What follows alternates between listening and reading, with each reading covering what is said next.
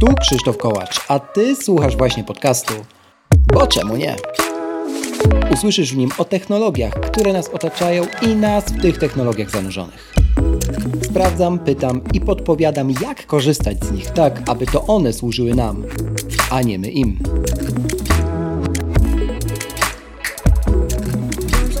W dzisiejszym odcinku opowiadam o moich doświadczeniach z przesiadki z 11-calowego iPada Pro z roku 2020 na 12-calowy najnowszy model z procesorem Apple M2 z mniejszego na większy. Czy ma to sens? Proszę, zostaw opinię na Apple Podcast lub na Spotify. Twój głos ma znaczenie. Zaczynamy! Cześć i dzień dobry. Witam w kolejnym tygodniu po konferencji WWDC 2023. Emocje już trochę opadły, więc dziś przychodzę do Was z tematem obiecywanym e, jakiś czas temu w mediach społecznościowych, czy to na Twitterze, czy na Instagramie. Pisałem do Was i prosiłem Was o to, że jeżeli macie jakieś pytania dotyczące no właśnie, tytułowego e, bohatera tego odcinka, czyli 12-calowego iPada, iPada Pro, tego najnowszego z procesorem Apple M2, no to żebyście mm, zadawali je śmiało, e, czy to poprzez pytania na Instagramie, czy, czy pod adresem boczemunie.pl ukośnik zapytaj. I tych pytań przyszło naprawdę, naprawdę sporo. Zatem w tym odcinku chciałbym podzielić się z Wami moimi wrażeniami właśnie z korzystania z 12-calowego iPada Pro z procesorem M2 mm, o pojemności 1 TB. Ten iPad jest z modemem LTE, bo jak wiecie zawsze wybieram e, urządzenia z, łącznością tak, także komórkową. W trakcie odpowiadania na część Waszych pytań wrócę jeszcze do tego, dlaczego tak robię. Mm, jest to iPad w kolorze Space Gray e, i miałem możliwość przez ostatnie kilka tygodni korzystać z tego urządzenia, zresztą nadal mam. Mam do niego również klawiaturę Magic Keyboard, e, no i Apple Pencila drugiej generacji, to dosyć oczywiste. To jest pierwszy odcinek o tym sprzęcie. Chcę to od razu podkreślić na samym początku. Drugi odcinek poświęcę działaniu Logic Pro i Final Cut'a na iPad OS-a właśnie. To są dwie aplikacje wydane niedawno przez Apple na urządzenia mobilne, w tym przypadku na iPada, e, czyli iPad OS. E, także dziś wrażenia z przesiadki z mojego 11-calowego modelu Pro z roku 2020 e, z klawiaturą Smart Keyboard Folio, z której korzystam na co dzień, na tego wielkoluda z Magic Keyboard i całym ekwipunkiem e, rzeczy dookoła. Będzie także sporo o używaniu Stage Managera, bo to temat kontrowersyjny. Przy okazji tegorocznego e, DabDaba wrócił ponownie i e, mam nadzieję, że jest takim promyczkiem nadziei w tunelu. A cały odcinek będzie zmierzał do odpowiedzi na zadawane przez Was bardzo licznie pytania, na które imiennie odpowiem w ostatniej części tego odcinka, tak żeby to było swego rodzaju podsumowanie tych moich wrażeń i tego, z czym do Was dzisiaj przychodzę. I ostatnie zaznaczenie zdjęcia tego urządzenia, czyli tytułowego iPada Pro 12-calowego e, oraz akcesoriów do niego znajdziecie w galerii, do której link umieściłem w opisie do tego odcinka pod adresem boczemunie.pl ukośnik 269 jak 269 odcinek tego podcastu, który właśnie zaczynamy. Dobrze, zacznę od takich wizualnych wrażeń. E, pomiędzy właśnie moją jednostką e, jeszcze z procesorem A12Z, a tym 12-calowym wielkoludem z M2. E, pierwsze wrażenia wizualne, żeby tutaj wszyscy poczuli się usatysfakcjonowani, to będzie temat związany z kolorystyką. No więc okazuje się, że Space Gray w moim 11-calowym iPadzie Pro jest o jakieś 2 tony ciemniejszy niż ten aktualnie serwowany przez Apple w line-upie e, iPadów Pro. E, I w sumie dobrze, bo ten obecny wydaje się mi zdecydowanie lepiej godzić potrzeby tych, którzy nie lubią całkiem ciemnego malowania, e, nie są, wiecie, team matowa czerń, a nie chcą srebra z drugiej strony, tak? Podobnie paski od anten są, wiele, są o wiele, wiele jaśniejsze w tym nowym modelu, czy to 12 czy 11 calowym. Ekran. Mm, robi się poważniej, dlatego że mamy tutaj do czynienia z ekranem Liquid Retina e, XDR z ProMotion i True I względem tego mojego mm, iPada 11-calowego 2.2.0 mm, dochodzi tutaj to właśnie XDR. No i co to tak naprawdę daje dla przeciętnego użytkownika tego segmentu sprzętów? Podkreślam, tego segmentu sprzętów, dlatego że e, jakby iPad Pro nie jest sprzętem dla każdego, a już na pewno nie jest pierwszym wyborem, jak chcecie kupić sobie tablet od Apple, ale o tym w ostatniej części. No więc tak, jasność XDR to jest maksymalnie 1000 nitów, na całym ekranie i 1600 nitów szczytowo e, dla treści HDR. Są takie mm, rozwiązania internetowe, które pozwalają wymusić generowanie treści HDR, tak żeby móc doświadczyć tych 1600 nitów, które oferuje właśnie iPad 12-calowy iPad e, Pro z procesorem M2. Mm, ja to testowałem i e, powiem szczerze, że te różnice tak dla przeciętnego użytkowania zdecydowanie widać w ciemnych treściach, zwłaszcza przy filmach, zwłaszcza przy treściach serwowanych w ramach aplikacji TV e, od Apple, czy to mm, treściach z Apple TV Plus, czy po prostu treściach, które są dostępne w HDR-ze do wypożyczenia czy do kupienia. Ta jasność jest adaptacyjna, bo tak jak mówię, tutaj ten zakres jest 1000 do 1600 nitów szczytowo. Ma się przez to wrażenie, że obcujemy po raz kolejny ze swego rodzaju magią Apple. Teraz w powietrzu robię obiema dłońmi cudzysłów, dlatego że ta magia to jest oczywiście umowne określenie, ale myślę, że rozumiecie o co mi chodzi. Po prostu ten ekran zachowuje się tak, jak powinien się zachowywać ekran. Może nie do końca jest to ekran z mojego 14-calowego MacBooka Pro z procesorem M1 Pro. Tam mam wrażenie, że cały czas jakby obcuję z tym ekranem, który jest z innej planety. W przypadku iPada Dostrzegam natomiast tę adaptacyjność e, tego ekranu XDR i rzeczywiście e, te różnice, przynajmniej ja widzę. E, ten iPad 12-calowy względem mojego 11-calowego ma również funkcję zbliżeniową Apple Pencila. Czy to jest funkcja, bez której nie można żyć? No nie, w sensie to jest ciekawy bajer i e, trochę się tym bawiłem, e, natomiast jakoś osobiście, czy to przy montażu z użyciem pensila, czy, e, czy wykonywaniu grafiki, nie odczuwam potrzeby tej funkcji zbliżeniowej tak na co dzień, czy to w pracy, czy, czy, czy w użytkowaniu prywatnym. Pamiętam jak Paweł Jańca, który był gościem jednego z poprzednich odcinków, link do niego również znajdziecie w opisie do tego odcinka, wspominał jako zawodowy artysta, też tworzący na iPadach, że nie polubił się z nowymi e, ekranami po, po zmianie bryły z pierwszej generacji iPadów Pro, gdzie jeszcze mieliśmy tę starą bryłę, taką płaską z pleckami, które, które były zaokrąglone, e, na obecną, taką kanciastą, tak, i, i z, tymi ekran, z tym ekranem, który jest już tak równo zaokrąglony z każdej ze stron. E, nie pamiętam już, którą on miał dokładnie konfigurację i, i z którą to się nie polubił, ale ja w tej z ekranem XDR absolutnie nie widzę na rogach żadnego smużenia, mm, o którym Paweł mi kiedyś wspominał prywatnie, nawet w programach graficznych, których w firmie sporo używam ostatnimi czasy i są to mm, pakiet Affinity czy, czy wszelkiego rodzaju od Pixelmatory, więc nie wiem, y, dla mnie ten ekran XDR jest absolutnie taką namalowaną płachtą, y, na pewno płachtą czerni, jeżeli już te, do tej czerni mamy się odnosić i dla mnie jest Świetny. Szkoda, że dostępny tylko e, w tym rozmiarze iPadów. Tak? E, procesor.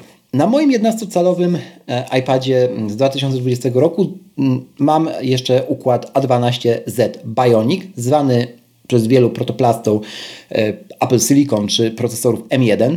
Zresztą ten układ był montowany w tak zwanych developer kit, czyli Macach mini e, wysyłanych już deweloperom jeszcze zanim pojawiła się cała, e, cały początek tranzycji e, na Apple Silicon, czyli procesor M1 na rynku oficjalnie, żeby mogli przygotować się do przeportowania swoich aplikacji na architekturę procesorów od Apple. Więc rzeczywiście tej różnicy pomiędzy A12Z a M1 praktycznie nigdy nie odczuwałem. Pamiętam, że kiedyś bawiłem się też y, iPadem z M1 i absolutnie nie widziałem żadnej różnicy wtedy. W przypadku M2 jest już inaczej. Te różnice widać i y, mając na pokładzie właśnie M2, po prostu nie da się nie zauważyć różnicy w prędkości niektórych operacji. Jakie to są operacje? Ja to, te różnice widziałem mm, zarówno w przypadku działania całego systemu, to mnie zaskoczyło, że to widać gołym okiem, ale już szczególnie prędkości eksportu czegokolwiek, co jest mm, finalnym wytworem jakiegoś procesu kreatywnego. Czy to jest plik MP3, będący zmontowanym odcinkiem podcastu, czy to jest wideo, czy to jest jakaś grafika więcej ważąca. Ta różnica liczona jest u mnie w zakresie od około 20 sekund do aż 2 minut e, szybciej na korzyść M2, w zależności od, zadan od zadanej operacji, ale to jest przepaść, nie? I w przypadku A12Z Bionic a M2, no to tutaj już po raz kolejny sprawdza się trochę to moje powiedzenie, że warto e, rzadko wymieniać sprzęt, żeby w momencie tej przesiadki, jak już jej dokonamy, mm, widzieć gołymi oczyma e, skok w takich prostych operacjach, no jak właśnie działanie systemu przy wielu aplikacjach uruchomionych w tle. A jak wiecie, iPadOS czy iOS nie lubi ubijania aplikacji, więc te aplikacje powinny tam e, w tle móc sobie spokojnie pracować i nie, nie powodować e, zawieszania się mm, iPad OS-a. To nie jest też tak, że 11-calowy Pro z 2.2.0, którego korzystam, jakby jest teraz urządzeniem natychmiast potrzebującym wymiany. Nie? Natomiast zdecydowanie obcowanie z dwunastką i M2, przede wszystkim M2, pokazało mi, że kiedy ta wymiana już nastąpi, nie wiem czy to na jesieni tego roku, czy na wiosnę przyszłego, planowo mam to zaplanowane gdzieś tam właśnie na e, pierwszy kwartał przyszłego roku, czy to na M2 jeszcze, czy na M3, m, będzie dla mnie odczuwalną jakościową też, też zmianą w przypadku pracy. Kamery. Tutaj e, liczyłbym na więcej w ogóle w iPadach, ale nie kosztem wielkiej wyspy aparatów rodem z mojego iPhone'a 14 Pro, więc ok, akceptuję to, że jest jak jest, bo jeżeli miałoby być lepiej, ale kosztem tego, że iPad by się po prostu telepał albo przypominał jakąś karykaturę, mając wyspę wielkości tej z, z iPhone'ów, to ja już wolę to, co mamy. Tutaj e, w przypadku tego 12-calowego iPada na pewno mamy na plus kamerę kamerę 12, 12 megapikselową z systemem aparatów TrueDepth z obiektywem ultraszerokokątnym na przodzie. I co to daje? Daje to wyraźnie szybsze działanie e, Face ID i w ogóle lepszy przedni aparat. No to jest dosyć oczywiste. Nagrywanie wideo ProRes w rozdzielczości 4K z częstotliwością 30 klatek na sekundę. Mm, I tutaj muszę powiedzieć, że e, ten jakby szerszy zakres dynamiczny w przypadku nagrywania wideo, no oczywiście docenią ludzie, którzy używają iPadów do nagrywania wideo, przy czym promil takich ludzi znam i e, myślę, że to ma zastosowanie jedynie na jakichś planach filmowych, może w Hollywood, e, ale no na pewno nie w takim codziennym użytkowaniu, czy to twórcy treści do internetu, czy to po prostu zwykłego użytkownika iPada Pro. E, także no, mówię tutaj, jak to, jak to wygląda z mojej perspektywy. Przez przy większym rozmiarze przekątnej umiejscowienie przedniej kamery y, na lewej krawędzi jest jednak uciążliwe. I o ile przy 11-calowych przekątnych, y, czy przy tym iPadzie edukacyjnym teraz, czyli tym iPadzie 10-calowym mm, entry level, o, mm, Apple przeniosło jakby tą kamerkę na prawą, dłuższą y, krawędź urządzenia, przy czym wtedy w widoku mm, czy układzie horyzontalnym ona jest nad nami, tak dokładnie jak ma to miejsce w MacBookach.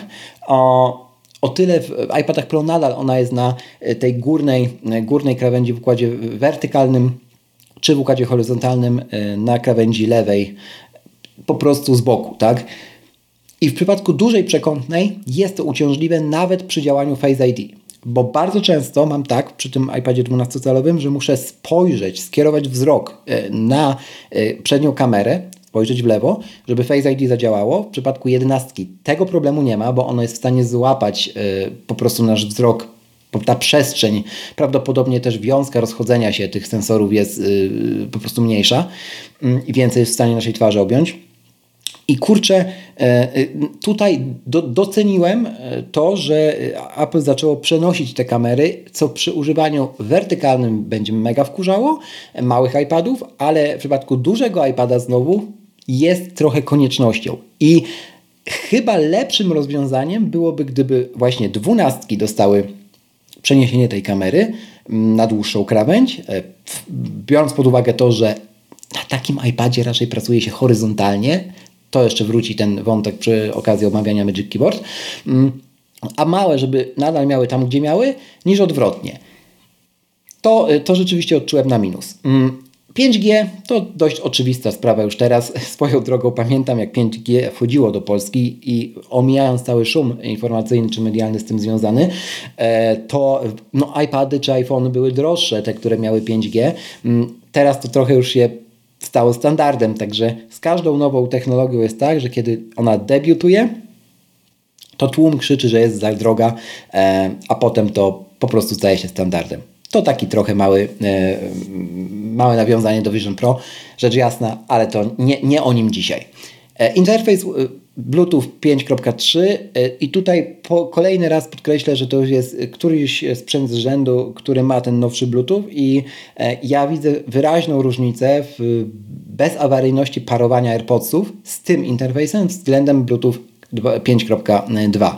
E, technicznie Wam tutaj nie będę się rozwijał, z czego to e, wynika, ale e, jako Kowalski czy człowiek powiedzmy z ulicy, no, jestem w stanie zobaczyć te różnice. Więc dobrze, że już wszystkie nowe urządzenia Apple mają ten nowszy Bluetooth montowany. Czy 1 terabajt robi różnicę względem 256 GB? Ktoś mógłby zapytać.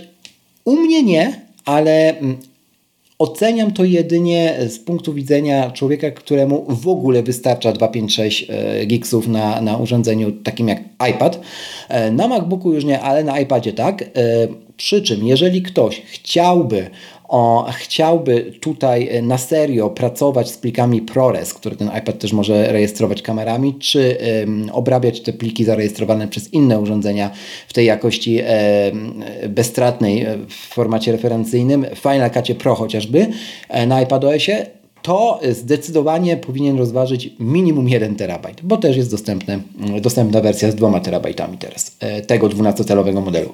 Więc dla mnie nie. Jedyne co tutaj doceniam, że mam ten 1 terabajt, że mogę włączyć opcję w ramach ustawień Apple Music, ściągaj wszystko w najbardziej e, niestratnej jakości e, do, do trybu offline i po prostu o tym zapomnieć, bo tego miejsca nie braknie. Waga i rozmiar. Waga tutaj, porównując te dwa iPady, które teraz w domu mam, czyli 11-calowy do 12-calowego najnowszego, no to mamy tak mówiąc matematycznie, 684 e, gramy odjąć 479 gram, to jest 211 gram różnicy, mm, porównując wersję z LTE do wersji z LTE, no i to mega czuć. Mega czuć, e, dlatego że 12-calowy iPad no po prostu na logikę będąc większym więcej waży, ale e, on też waży więcej z innego powodu, do tego zaraz dojdę. Grubość pół centymetra, więc tutaj raczej standardowo.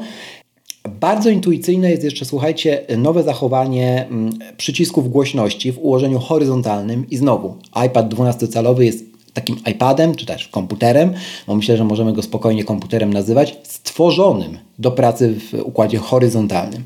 Dowodem na to są chociażby te przyciski. E, one mm, zmieniają swoje, swoje działanie. Kiedy trzymamy horyzontalnie iPada, to przycisk y, po prawej stronie, ten przycisk regulacji głośności zwiększa ją, intuicyjnie dosyć, a ten po lewej zmniejsza. Natomiast wertykalnie działa to na odwrót, czyli ten, który przed chwilą zmniejszał, powiększa i na odwrót.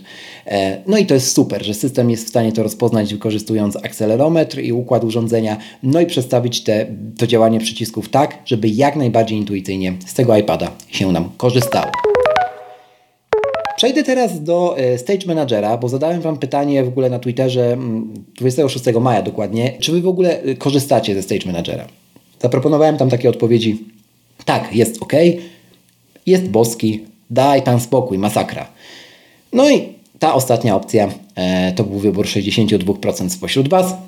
Daj Pan spokój, masakra. Słuchajcie, pracuję sobie teraz na, e, na bieżąco ze Stage Managerem i zacznę w ogóle od tego, że od momentu przesiadki mm, na potrzeby testów na to urządzenie zaliczam się już do grona osób korzystających ze Stage Managera, choć wcześniej byłem absolutnie przeciwnikiem tego rozwiązania. E, Apple w ogóle Stage Manager wprowadziło wraz z debiutem iPadOS 16 i macOS 13 Ventura. Okazało się, że bazując jedynie na opiniach podcastelów technologicznych, ale nie używając, nie testując na bieżąco Stage Managera, wpadłem w taką pułapkę pod tytułem, bo każdy mówi, że to jest złe. Okazało się, że nie do końca jest takie złe i obecnie na wszystkich urządzeniach, łącznie z macOSem, mam włączonego Stage Managera i choć ma on wiele wad, o których za moment, praca z nim jest po prostu szybsza, w mojej ocenie. Przede wszystkim doceniam jego plastyczność, jak również taką wizualną świeżość. Tak, wiem, że to już widzieliśmy e, na jakimś tam Windowsie, nie wiadomo ile lat temu, tylko ja śmiem tutaj e, poczynić takie zaznaczenie, że e, Windowsa dokładnie na oczy ostatni raz to widziałem, kurczę, nie wiem, z 20 lat temu, więc nie wiem, nie wypowiadam się tutaj, bo po prostu nie wiem do czego to jest odniesienie. Z drugiej strony Praca na tak działających jak obecnie mm, oknach w ramach Stage Managera w obecnej wersji na iPadOS, na iPadOS 16 tak jest uciążliwa. Przykład. E, nie da się kopiować i upuszczać plików, jeżeli dwa okna aplikacji zachodzą na siebie. A przecież po to trochę wprowadzono Stage Managera, żeby było wiele okienek, żeby one mogły zachodzić na siebie, nie? Mm, Muszą być, jak się okazuje, w klasycznym układzie nawiązującym do tego zwykłego widoku y, split view, żeby to kopiowanie drag and drop między y, dwoma aplikacjami w ogóle działało. Jest to paranoja, ale to zmieni się nie do poznania wraz z premierą iPadOS 17, co już wiemy po ostatnim WWDC. E, I jest to naprawdę super zmiana. Ta pierwsza beta iPadOS 17 już to zdradziła i bardzo się z tego cieszę. Dlaczego w ogóle w zeszłym roku pojawił się Stage Manager? Może tak jeszcze y, tytułem do powiedzenia. Dziś już wiemy dlaczego. Aby powoli przygotowywać nas na przestrzenny interfejs e, systemu, który ma wiele wspólnego z iPad OS 16 lub 17, a nazywa się Vision OS. To dopiero przed nami, ale system do zapowiadanego headsetu od Apple bazuje na iPadOS właśnie bardzo mocno. Nawet skalowanie okien w nim jest takie samo jak w przypadku skalowania przy włączonym Stage Managerze w iPad OS 16 czy 17. Podobnie działa i podobnie wygląda. Czy używając Stage Managera można pracować w trybie pełnoekranowym aplikacji? Można. Okazało się to również legendą miejską, że nie można tego robić. Można, wystarczy rozciągnąć okno wybranej aplikacji i system zapamięta, że jeżeli jej używamy, to mamy, mamy jej używać i chcemy jej używać na pełnym ekranie. Także odpowiadając na pytania wielu osób z Twittera, jeszcze przed te, tej akcji zapytajcie o co chcecie. Mm, tak można to robić i ja na przykład robię tak w przypadku YouTube'a, e, Instapaper e, czy takich aplikacji związanych z konsumpcją treści, z których po prostu łatwiej korzystać na pełnym ekranie. Na macOS y, Stage Manager nie jest dla mnie uciążliwy w ogóle, ale zdecydowanie jego potęgę, i to chcę tutaj podkreślić, docenia się dopiero mając Magic Trackpad, czyli ten gładzik od Apple. To jest rozwiązanie skrojone pod gesty. Cały Stage Manager. I e, akurat w przypadku Magic Keyboard do mm, iPada, właśnie 12-calowego, dopiero widać potęgę Stage Managera. O klawiaturze samej za momencik. To, co stanowi niesamowitą przewagę 12-calowego tego iPada Pro nad moją jednostką, o, swoją drogą nazwaną Nora od Nory Jones, a tego nowego iPada nazwałem Han od Hana Solo z Gwiezdnych Wojen, bo ja sobie nazywam różne urządzenia imionami postaci przeważnie z Gwiezdnych Wojen, ale jak się okazuje nie tylko. Jakbyście chcieli kiedyś w jakimś Q&A, żebym Wam wszystkie te imiona przytoczył, to, to możemy się tak e, w taką, możemy się tak umówić. Praca na Studio Display lub innym monitorze to jest też to, na co pozwolił wraz z debiutem Stage Manager. No i znowu, wraz z debiutem iPadOS 16 ten debiut nie do końca uważam za udany. Po do podstawowych zastosowań, na przykład kiedy chcemy sobie mm, na moment przerzucić okno iWritera, tak, w którym akurat piszemy mm, duży felieton na duży ekran, w moim przypadku Studio Display, to jest ok. E, do stałej pracy w roli, no wiecie, hashtag iPad Only Desk Mode, czy jak to sobie tam nazwiecie, iPad OS 16 na ten moment się nie nadaje. Po pierwsze dlatego, że skalowanie okien musi być do takiej pracy całkowicie płynne. No i znowu, to przyniesie jesienią w końcu iPad OS 17. Po drugie, dlatego, że po podpięciu ekranu zewnętrznego, co prawda pozycje większości okien są zapamiętywane, ale nie wszystkich. Czasami zdarzają się glicze. Zachowanie takiej opcji zarządzania umiejscowieniem systemowego doka też pozostawia wiele do życzenia i też zmieni się to na lepsze w iPadOS 17. Po trzecie, nie można używać wbudowanej w Studio Display czy inny monitor kamery. Znowu iPadOS 17 da taką możliwość. A czy jesienią w ogóle takie zestawienie iPad Pro plus y, na przykład ten 12-calowy plus iPadOS 17 mogłyby zastąpić nam pełnoprawny komputer biurkowy z zewnętrznym ekranem? Wiecie co? Myślę, że spokojnie tak. Dlaczego? E, system zostanie dopracowany i e, zyska obsługę po pierwsze zewnętrznych kamer, po drugie zewnętrznych mikrofonów. Dla mnie na przykład jako podcastera będzie to oznaczało, e, że będę mógł pełnoprawnie nagrywać podcasty z gośćmi, łącząc się z nimi choćby na Zoomie czy FaceTime, mając podpięty pod USB-C mój mikrofon główny i jednocześnie łącząc się z nimi właśnie na zewnętrznym komunikatorze, nagrywając, e, nagrywającym ich ścieżkę lub mam nadzieję używając aplikacji przechwytujących te ścieżki, e, o ile takie powstaną, czyli odpowiedników, mam nadzieję w przyszłości Audio Hijacka na e, Mac OS, z którego korzystam od, od lat i który jest e, do tego absolutnie świetnym i bezkonkurencyjnym narzędziem. Mimo tego, jeżeli ktoś zdecyduje się już teraz, to absolutnie koniecznie, to absolutnie konieczne będzie posiadanie zewnętrznej klawiatury i gładzika Magic Trackpad w tym takim, wiecie, biurkowym setupie dla iPada, nie? Oprócz monitora zewnętrznego. Bez gładzika i bez zewnętrznej klawiatury odpada. Moim zdaniem oczywiście. No dobra, to przejdźmy do tej klawiatury, mm, czyli tak jakby ostatniego mm, e, elementu tej układanki, z którą ostatnio się tutaj bawię i e, obcuję. Klawiatura Magic Keyboard. Szara, e, do, do tego iPada 12-calowego z M2. Wykonana z tego samego materiału co Smart e, Keyboard Folio dla mojej jednostki. Niestety z tego samego, dlatego że ten materiał starzeje się z wiekiem w dość dziwny sposób. Nie rozpada się, kiedyś się rozpadał, ale to jak pierwszy iPad Pro, jak pierwsze iPady Pro wchodziły i Apple bardzo szybko naprawiło ten błąd, także te, te obecne klawiatury, czy Smart e, Keyboard Folio, czy Magic e, Keyboard wytrzymują próbę czasu, natomiast ich sposób starzenia się no jest dziwny, tak? Widać jakieś odciski na nich, nie do końca da się o to dbać tak, żeby to po prostu cały czas było czyste. Mm, więc to dla niektórych jest wadą. A z drugiej strony występuje też ta klawiatura mm, w kolorze białym i jak się okazuje, a mam paru takich znajomych korzystających z niej, mm, nie do końca zbiera brud tak, jakby się można było tego spodziewać. Także co kto lubi, nie jest źle, ale na pewno jest tutaj jeszcze pole do poprawy dla zespołu Apple odpowiedzialnego za, e, no myślę, że za projektowanie tego typu akcesoriów. Pewnie kiedyś to zmienią. Waga. No i tutaj e, nawiązuję trochę do w ogóle wagi iPadów, e, tych, które porównywałem. Tam było 211 gram różnicy pomiędzy moją jednostką a 12-calowym z M2. No, ale jeżeli do, doliczymy do tego wagę samej Magic Keyboard, Mm, no to okazuje się, że jest ona cięższa od samego iPada 12-calowego i to jest absolutnie największa wada tego setupu. Gdyby nie to, to wagowo iPad wygrywałby w przedbiegach z moim MacBookiem 14-calowym z 2021 roku, a tak, patrząc całościowo na wygodę setupu, który mamy zabrać ze sobą do plecaka, mm, wolę zabrać ze sobą MacBooka Pro. Na ten moment oczywiście, może to w przyszłości się zmieni. Na pewno brak fizycznego escape też na klawiaturze Magic Keyboard to jest totalne nieporozumienie. Mam nadzieję, że to poprawią, zresztą poprawili już w tej nowej klawiaturze dla edukacyjnego iPada. Podobnie jak przycisków funkcyjnych, których też tu bardzo brakuje, a spokojnie by się zmieściły. Mm, no i człowiek zaczyna rozumieć, o co dokładnie chodzi e, w tej nowej właśnie klawiaturze, którą pokazali do iPada Edu, no czego tutaj nie ma i czego tutaj brakuje i coś mi mówi, że to się pojawi w jej kolejnej generacji. No na razie jest jak jest.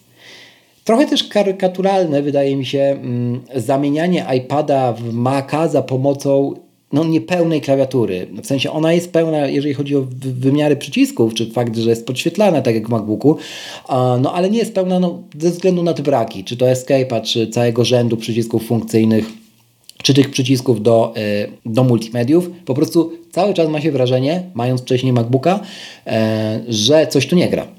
Ta klawiatura ma jednakowoż jeden bardzo duży plus. To jest klawiatura od Apple. I nie mówię tego jako fanboy, czy, czy osoba zapatrzona na, na, na markę, bo używam sam czy klawiatury od Kirona, czy Logi teraz e, mechanicznych. Natomiast jakoś tak jest, że y, ostatnio te klawiatury od Apple podchodzą mi po prostu naj, najbardziej. Tak samo jest w przypadku mojego Smart Keyboard Folio. Tam jest inna klawiatura, bo jest jakby cała zalana taką powłoką y, materiałową. Tak samo jest teraz w przypadku Magic Keyboard, gdzie już ona bardziej przypomina tę klawiaturę którą znamy z MacBooków Pro. I tak samo jest w przypadku MacBooka Pro. Po prostu wy, wygoda pisania na tych klawiaturach jest dla mnie nieporównywalna z czymkolwiek. Choć akurat tutaj nie rekomendowałbym folio dla 12-calowego iPada, czyli tego, mm, tej klawiatury, że tak powiem, niepodświetlanej, no i tańszej.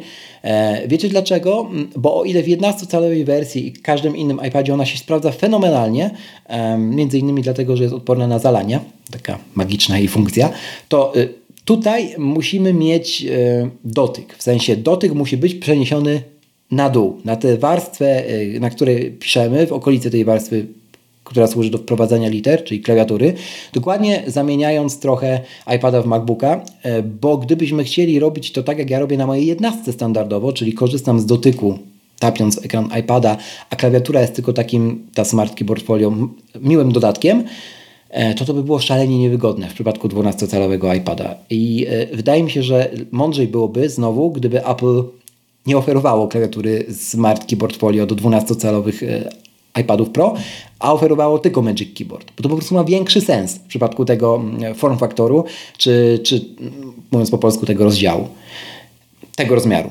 No i najważniejsze, jest ona podświetlana. W żadnym stopniu e, nie drenuje, w mojej ocenie, w jakiś taki, w takim, takim stopniu ponad zdrowy rozsądek baterii przez to. No i szkoda, że klawiatura do iPada 12-calowego, w którym drzemie ten sam procesor, który w MacBookach Air na przykład teraz jest montowany, jest podświetlana, a nie możemy kupić nadal zewnętrznej klawiatury podświetlanej. Po prostu do Maca z Touch ID. Gdybyśmy mogli, to bym z takiej korzystał, mówiąc zupełnie wprost.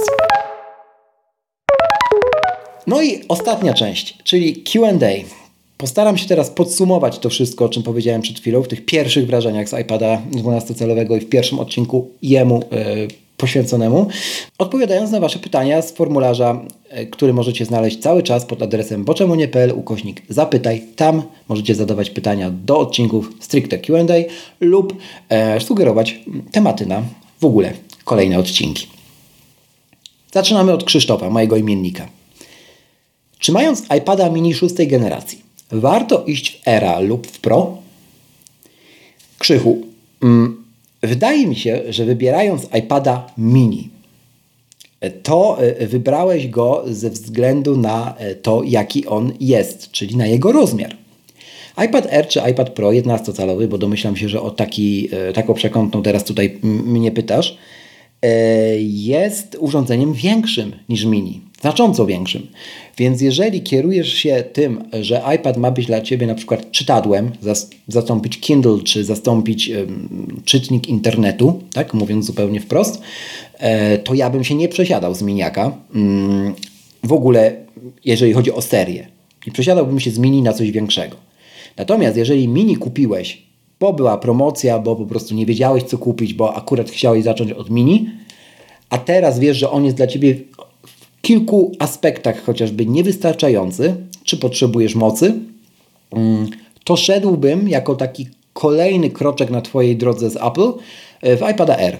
Zdecydowanie. Myślę, że Pro tutaj, e, jeżeli teraz korzystasz z Mini, to domyślam się, że nie jesteś Pro użytkownikiem, e, czyli nie wykorzystujesz iPada do jakichś super renderów czy, czy składu, mm, mm, czegokolwiek.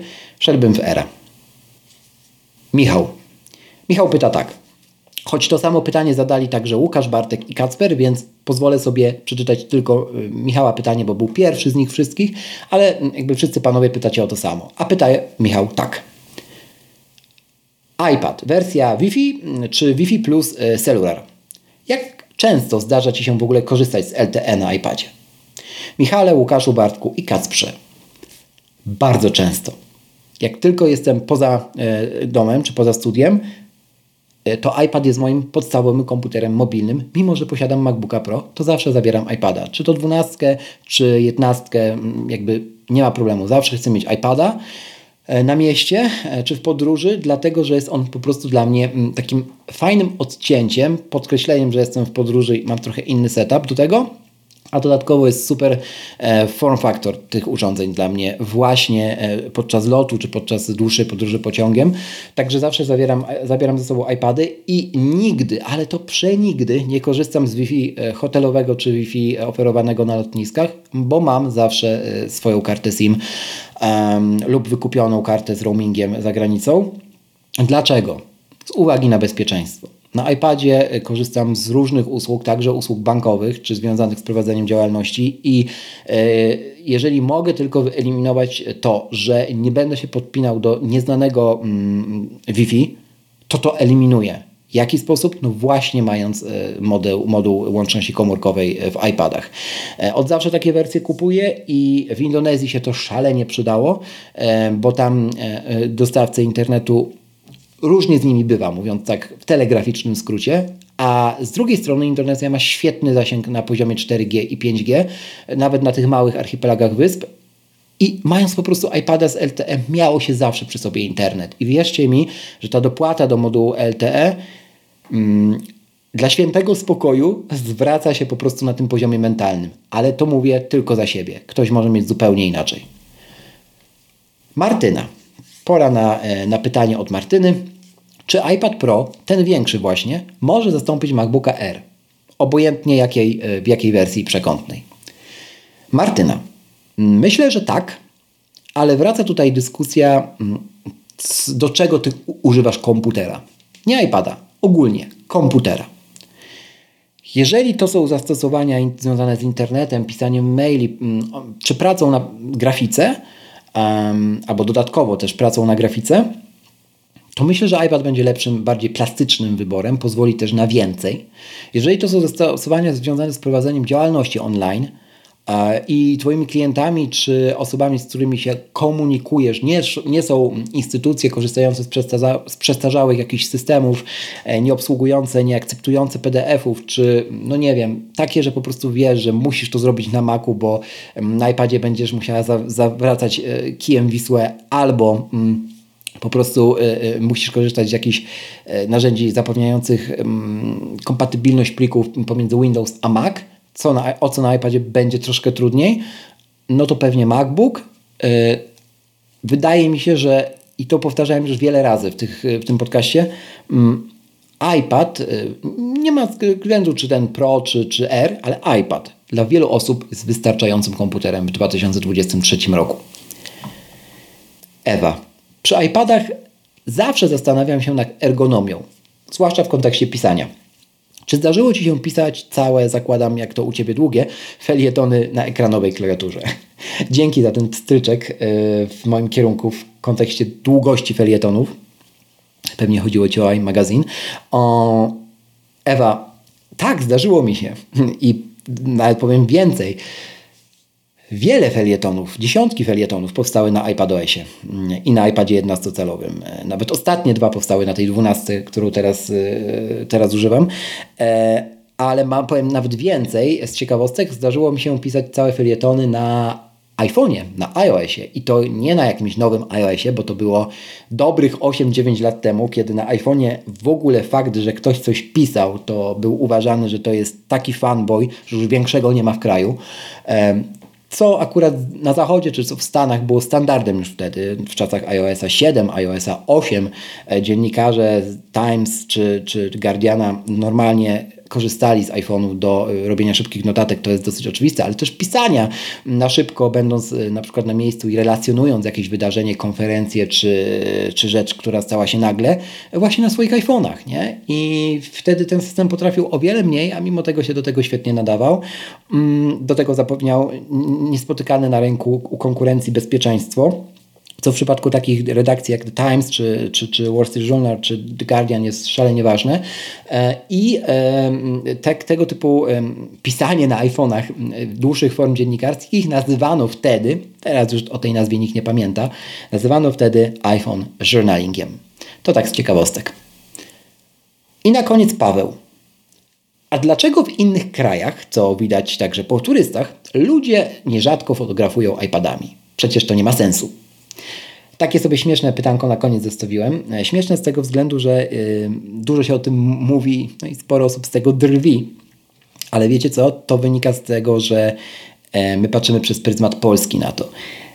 Gdziekolwiek na świecie, nawet w Indonezji, czy w Londynie, czy na Times Square, wierzcie mi, że osób z iPadami, które robią nimi zdjęcia, no jest trochę. I teraz z czego to wynika, moim zdaniem, i tak jak rozmawiałem z paroma takimi osobami, słuchajcie, no wynika to z tego, że akurat w tym momencie mają najbliżej albo mają w ręku, bo na przykład coś na nim przy okazji robią, e, no właśnie iPada.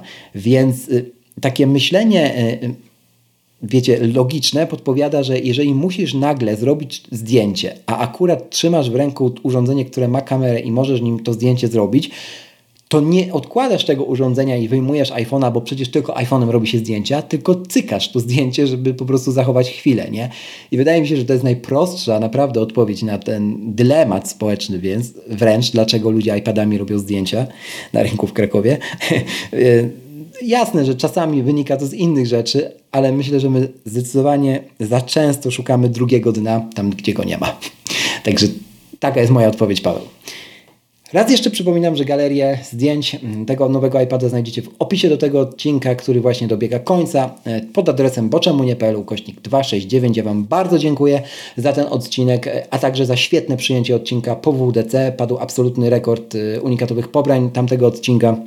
E, jeżeli chodzi o pierwsze godziny po jego publikacji. Także bardzo, bardzo Wam dziękuję i chylę czoła, bo to dzięki Wam mogę rozwijać ten podcast i e, również rozwijać siebie, dostarczając Wam coraz to, e, mam nadzieję, lepsze treści. Przynajmniej tak, taki mam cel, przygotowując każdy kolejny materiał, także ten. Nadal, jeżeli macie pytania związane z tym iPadem 12-calowym, czy w ogóle ekosystemem opartym o iPada, śmiało je możecie zadawać pod adresem boczemunie.pl ukośnik zapytaj. Ja się z Wami na dzisiaj żegnam. E, słyszymy się w kolejnym odcinku już niebawem. Trzymajcie się. Raz jeszcze, na koniec, żeby nie umknęło. Przypominam, zostaw w Apple Podcast oraz na Spotify taką liczbę gwiazdek, jaką uznasz za stosowne. Do usłyszenia w kolejnym odcinku, a za dziś bardzo dziękuję.